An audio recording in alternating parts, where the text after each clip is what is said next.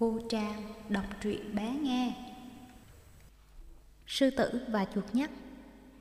Ngày xưa, trong một khu rừng nọ, nơi khu trú của rất nhiều loài động vật, có một con sư tử là chúa tể của muôn loài, rất dũng mãnh.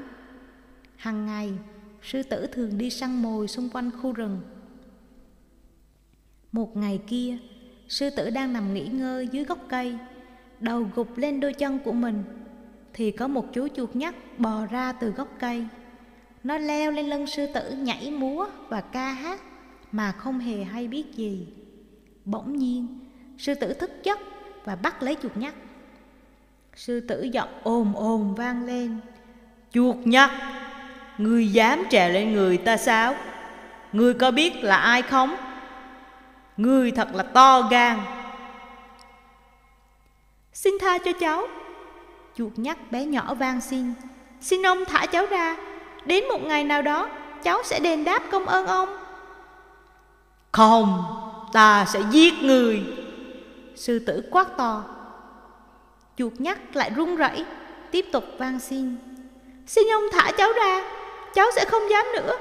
Biết đâu, đến một ngày nào đó, cháu sẽ đền đáp công ơn ông. Ông đừng giết cháu mà."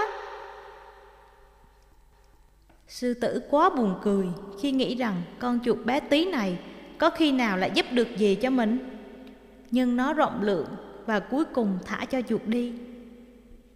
Ít ngày sau, trong khi mãi mê đuổi theo con mồi, sư tử đã dính vào bẫy lưới của những người thợ săn. Cựa quậy mãi cũng không thể thoát ra được. Sư tử gầm rống vang khắp rừng cầu cứu, nhưng chẳng loài vật nào dám lại gần, vì sợ thợ săn sẽ bắt cùng sư tử. Chuột nhắt nghe tiếng gầm, biết sư tử bị nạn, liền chạy lại, thấy sư tử đang nằm trong lưới. Chạy đến một trong những sợi thừng to nhất đang buộc chặt sư tử.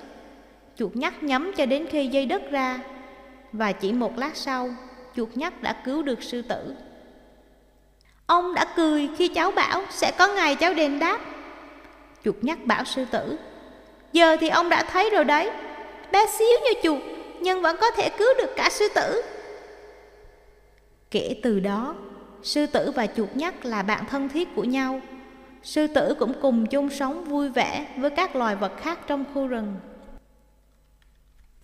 Cô Trang đọc truyện bé nghe.